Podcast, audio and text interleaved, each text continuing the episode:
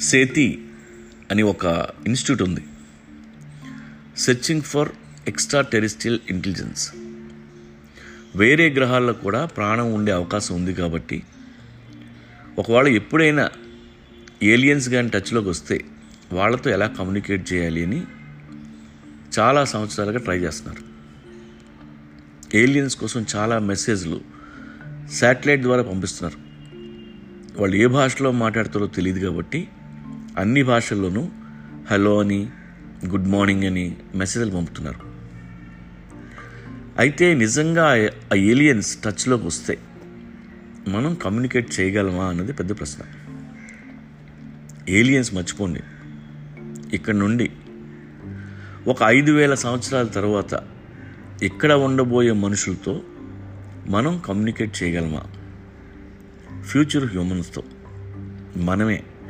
మన మానవ జాతే కానీ మనం చెప్పేది వాడికి అర్థం అవుతుందా అంటే ఇంపాసిబుల్ అనుక్షణం లాంగ్వేజ్ మారిపోతూ ఉంది. మన నాలెడ్జ్ని వాళ్ళు ఇంటర్ప్రిట్ చేస్తారని గ్యారంటీ లేదు. అలాగే మనకి మ్యాథమెటికల్ సింబల్స్ ట్రాఫిక్ సింబల్స్ ఎయిర్పోర్ట్లో కస్టమ్స్కి లగేజ్కి రెస్ట్ రూమ్స్కి సింబల్స్ ఉంటాయి. అవి చూస్తే ఫ్యూచర్ హ్యూమన్కి ఎలా అర్థం అవుతాయి రెండు పెగ్గలేస్తే మనకే రోడ్డు సిగ్నల్స్ అర్థం కావు. ఏది రెడ్డో ఏది గ్రీనో తెలియడం లేదు.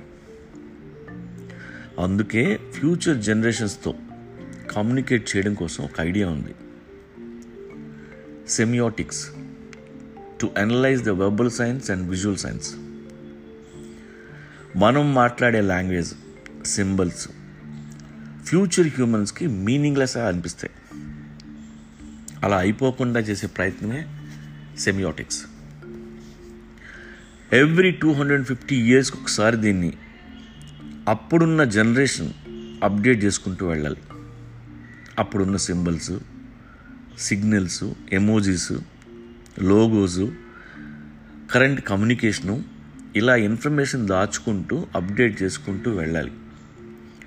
అలా వెళ్తే ఐదు వేల సంవత్సరాల తర్వాత పుట్టిన ఎదవకి మన గొడవ ఏంటో కొంచెం అర్థమయ్యే అవకాశం ఉంది. ఏడు వేల సంవత్సరాల క్రితం ఇండియాలో నియోలిథిక్ పీరియడ్ అంటే రాతి యుగం. వాడు మనం ఎదురెదురుగా కూర్చుంటే కోలాటం ఆడుకోవాలి తప్ప మాట్లాడడానికి ఏమి ఉండదు. అంతెందుకు మన కంటే రెండు వేల సంవత్సరాల క్రితం మనిషితో కానీ ఇక్కడ నుండి రెండు వేల సంవత్సరాల తర్వాత మనిషితో కానీ మనం కమ్యూనికేట్ చేయలేం. భాషలు మారిపోతాయి. రిలీజియన్స్ మారిపోతాయి. ఉన్న దేవుడు చచ్చిపోయి కొత్త దేవుడు పడతారు. మనం నమ్ముకున్న ఫిలాసఫీలు ఉండవు. మన డిఎన్ఏ మారిపోయి ఎవాల్వ్ అయిపోతాం. మనుషులు పొట్టో పొడుగో అయిపోతారు. వేరే స్పీసీస్లో తయారైపోతాం. రెండు వేల సంవత్సరాల తర్వాత గ్రేవ్ యార్డ్లో మన స్కెల్టన్ వాళ్ళకి దొరికితే మనం వాళ్ళకి ఏప్స్లా కనబడతాం. అంతెందుకు? ఆనాటి విజయనగర సామ్రాజ్యంలో ఉన్న మనిషిని తీసుకొచ్చి ఇప్పుడు విజయనగరంలో ఉన్నవాడు ముందు పెట్టండి. వాడు చెప్పేది వీడికి అర్థం కాదు వీడు చెప్పేది వాడికి అర్థం కాదు. ఇద్దరూ విజయనగరం వాళ్ళే ఇద్దరూ తెలుగే మాట్లాడతారు. కానీ ఒకరి తెలుగు ఒకరికి అర్థం కాదు.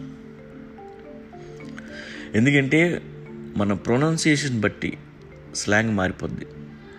స్లాంగ్ వల్ల కొత్త పదాలు పుడతాయి. పదాల వల్ల మీనింగ్ మారిపోతాయి కాబట్టి మనం ఆహా ఓహో అనుకుంటున్న మన బిలీఫ్లు కానీ మన సిద్ధాంతాలు కానీ అన్నీ గాల్లో కలిసిపోతాయి. అందుకని చిన్న చిన్న విషయాలకి బీపీ తెచ్చుకొని కోపంతో ఊగిపోని అవసరం లేదు. ఫ్యూచర్ హ్యూమన్స్ దాకా ఎందుకు? ఒకే ఇంట్లో. మొగుడు చెప్తుంది పెళ్ళానికి అర్థం కావడం లేదు పెళ్ళని చెప్పేది మొగుడికి అర్థం కావడం లేదు సెమియోటిక్స్ అని నా బొందా.